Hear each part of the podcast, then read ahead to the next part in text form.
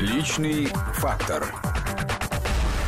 Возвращаемся в студию. Напоминаю, что здесь Валерий Федоров, гендиректор ВЦИОМа. А сколько за эти годы, что вы возглавляете Всероссийский центр изучения общественного мнения с 2003 года, то есть это 13. 13 лет, сколько всего опросов вы провели? Я-то вряд ли, потому Ну, что ваша опро- опрос это огромное Да. значит, дело, в котором значит, частица труда очень большого коллектива. Ну, сколько, десятки, сотни, тысячи. Вот смотрите, э, когда я приходил, э, в ЦИОМ проводил опросы э, раз в месяц. Это я говорю о регулярных опросах, потому что есть всегда часть регулярная, такой вот поезд, который ходит по расписанию, а есть так называемые отхоки. То есть, ну, пришел заказчик, проведите опрос, проводим. Сколько заказчиков пришло, столько и проводим. Дальше, с 2005 года, мы стали проводить опросы еженедельно.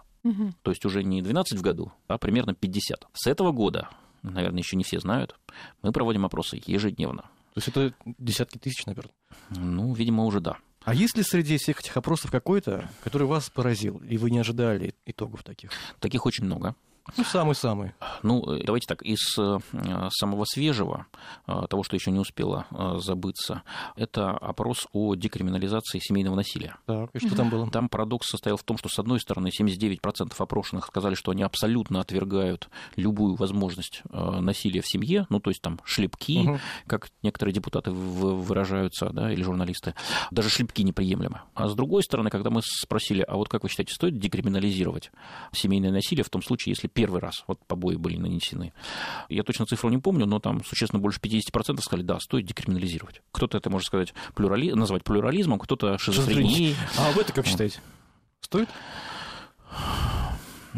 Я бы, честно говоря, не декриминализировал. Но это вот мое личное мнение. А у вас было в детстве такое, что вас иногда наказывали таким образом?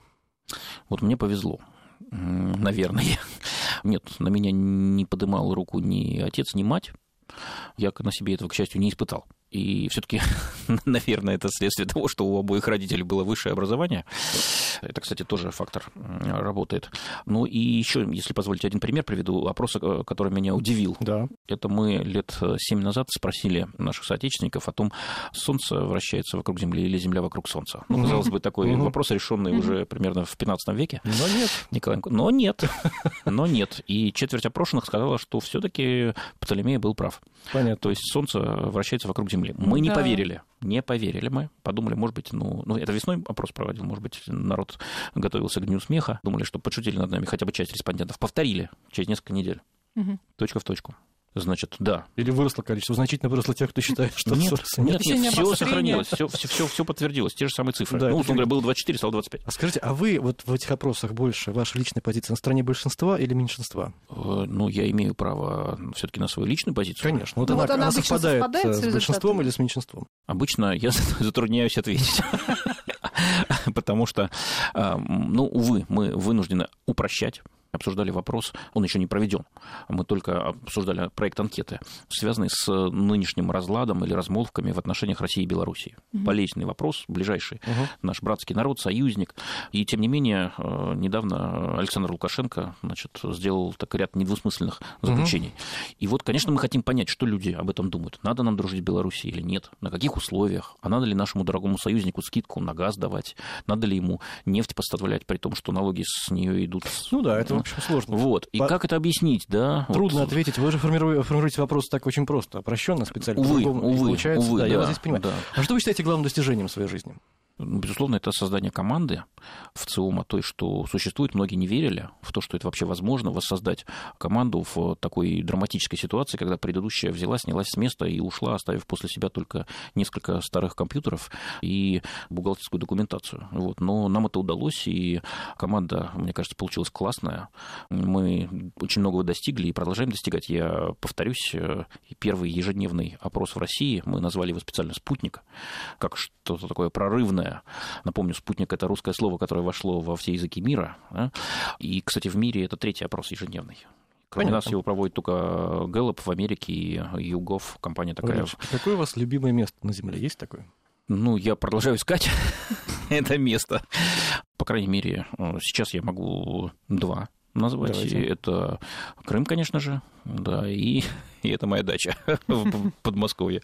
А Часто бываете на даче? Нет, увы, не так часто. Вот в эти выходные хотел выбраться, не получилось. А далеко на вас? 40 километров.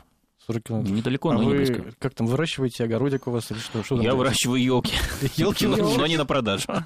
Серьезно, что ли? Ну да, в свое время у нас стройка была за забором, поэтому была так сказать, необходимость просто прикрыться от этой пыли и, так сказать, вот этого стройматериалов, которые там, значит, вот и от шума, и от гумана, поэтому купили елки, но они у нас хорошо так э, принялись, и сегодня уже видишь практически плод э, рук твоих, они уже выше меня, может быть, даже в два раза, и, конечно, приятно видеть, что на твоем участке почти уже лес, Ну, вы любите которого копаться в земле, в огороде? Ни в коем случае. Нет? Единственный способ, значит, копания – это сбор смородины, но его я обычно перепоручаю своим дочкам. Как вообще свободное время проводите? Что любите делать? Прежде всего, читать. Э, Вот, А что э, читать? э, Есть литература профессиональная, есть Ну, Давайте не, билетристика. не, не профессионально, что-нибудь художественное. Да, есть билетристика, значит, есть что-то, что такое по посерединке. Вот, ну, в Кто у вас среднем... любимый писатель? Давайте так, поконкретнее. А, Ну, одного назвать сложно, но, значит, меня, конечно, Лев Толстой в свое время поразил. В девятом классе прочитать «Войну и мир» я ее там читал буквально полгода, потом сочинение написал объемом две тетрадки. Конечно, я считаю, что это непревзойденный э, мастер. Вот, из э, тех, с кем познакомился позже, Александр Солженицын, тоже такой представитель большого стиля. Вот я сейчас дочитываю его «Красное колесо», остался один том, или как у него называется, узел. Писателей много хороших и разных. Фильм какие смотрите? Последнее, что смотрю. Конечно, настолько жизнь сейчас стала насыщенной и напряженной, э, что э, в- приходится ходить в кино э, не для того, чтобы прикоснуться к великому искусству, прежде всего, а для того, чтобы разгрузить э, немножко мозги. Поэтому сложное кино, такое авторское, э, не очень люблю в последнее время смотреть. Ну, больше предпочитаю тех режиссеров, которые, ну, все-таки снисходительно относятся к зрителям. Ну, Вуди Аллен, Педро Альмадовар. Вот это режиссеры, безу- безусловно, серьезные, но с большой долей э, и, вот, как повторюсь, со снисходительностью. А хобби? Кроме елочек, что-то еще есть? Ну, историческая литература, прежде всего, причем разноплановая. Страноведение, да, то есть то, что напрямую к э, сфере моих профессиональных интересов не относится, но тем не менее. И в последнее время все больше и больше э, интересуюсь будущим. Как А, это? Значит, Гадаете на Таро? Нет, до этого еще не дошел, возможно, это Ну, впереди. это один из способов э, формирования опросов.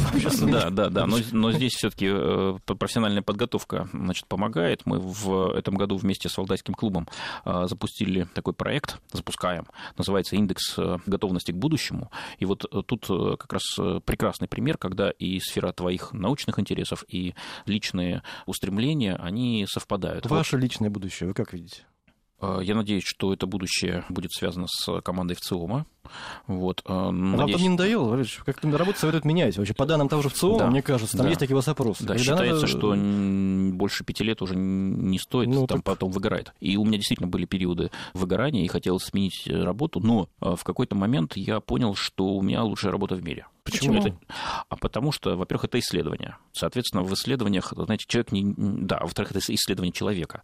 А человек не познаваем как атом. То есть всегда можно находить что-то новое, интересное. У нас очень интересные заказчики, у нас очень интересные коллеги. То есть и вам там и не скучно, и не Да, вы. Да, да. То есть для меня вы работа это, там всю это жизнь? постоянный источник новых идей, новых эмоций. Нет, конечно, надо перезагружаться, надо э, брать э, отпуска, в том числе академические, надо книжки писать. Надо иногда просто куда-нибудь на месяц уехать. Вот некоторые в Гималайи ездят, я еще не был. Но, может быть, получится когда-нибудь возможность. Но это явно не раньше, чем через год-полтора, после того, как отгремит большой электоральный сезон, и можно будет уже чуть-чуть расслабиться. Вообще часто путешествуете? Раньше чаще, сейчас э, вот э, опять-таки 2016-2018 годы, это вот э, три года, когда Россия выбирала сначала Государственную Думу, а впереди у нас выборы президента. И это, конечно, Нет. значительная часть работы. Значит, Некогда просто, да? да, сейчас не, не, не А до у вас, же- у вас же еще есть работа одна. Вы же советник Сергей Кирьенко. Правильно? На общественных началах. А что вы там ему уже посоветовали? Ну, это же я ему посоветовал. Да. Вот. а, Кор- Короче говоря, да, э, будет ли либерализация? Многие говорили о том, что в связи с приходом Сергея Кирьенко начнется она. Вы- вы Либерализация цен вы имеете в виду? Нет, нет, нет, нет, нет, ни в коем случае. Вы посоветовали ему уже провести ее или что? Как, какие там настроения? Значит, э, я не только думаю, что, но я уже и вижу, что происходит не либерализация, а я бы сказал так, технократизация. Да, то есть вот э, Сергей Кириенко, он э, очень мощный управленец, э, причем управленец не интуитивного типа, да, а такого очень научно ориентированного типа. Я, кстати, напомню, он пришел из Росатома, mm-hmm. да, до этого тоже разные большие системы строил. То есть он очень заточен на исследование, на изучение того объекта, предмета, которым занимается. В данном случае это, конечно, э, общество наше российское. Вот, и он э, старается создавать э, вот такого рода системы, которые будут жить и работать долго. Вот одна из То этих есть систем... будет технократизация. Технократизация, но тут два значения есть слова. Есть в том числе и негативное, да, то есть технократ это тот, кто не уделяет внимания обществу. Но нет, у него не так. Он технократ скорее в смысле, что он очень хороший управленец, и он строит системы, которые могут работать автономно достаточно долгое время. Вот одна из этих систем, которая сейчас отстраивается, это это система кадрового резерва, да, которая продекларирована давно, но э, де-факто не работает. И вот сейчас идут, кстати, назначения новых губернаторов, исполняющих обязанности угу. губернаторов, потому что губернаторы у нас теперь выбираются, вот в сентябре будут очередные выборы. И это люди, как раз, которые уже э, по системным таким Понятно. основаниям отбираются и рекомендуются президенту. Мечта у вас какая? Мечта, чтобы э, наша российская индустрия... Не верю, обществ... не верю. Неужели вы вас мечтаете об индустрии? Да, Валерий Валерьевич, да, я безусловно. Думаю, мечтаете да, личном о чем-то. Вот вы прям мечтаете об индустрии. А я имею право иметь несколько мечт. Имеете, безусловно. Давайте начну с индустрии, затем к личному перейду. Да. Я мечтаю, чтобы наша э, российская индустрия изучения общественного мнения была самой передовой в мире, самой смелой, самой авангардной и первой отвечала на вызовы, которые перед нами стоят. А вызовов сегодня просто выше крыши. Так. Ну, напомню, если вы думаете, что это для красного словца, что Трамп в Америке всего ничего, да, осень, полгода еще не прошло, но он очень мало кто из наших маститых ну, американских да. коллег его Есть предсказал. Да. Ну, а личная мечта, конечно, состоит в том, чтобы мои дочки обе нашли э, дорогу в жизни и не только повстречали э, любимого человека и создали э, свои семьи крепкие и здоровые, но и чтобы они нашли дело по сердцу, по духу и смогли бы создавать что-то значительное. Спасибо вам большое. Я думаю, что и на тот вопрос, о котором вы говорили в самом начале программы, вы тоже ответили, хоть мы вам его и не задавали, но вы все равно отвечали очень много про индустрию, и это тоже было очень интересно. И про будущее. Валерий Федоров, глава ВЦИОМа, был у нас в студии. Личный фактор.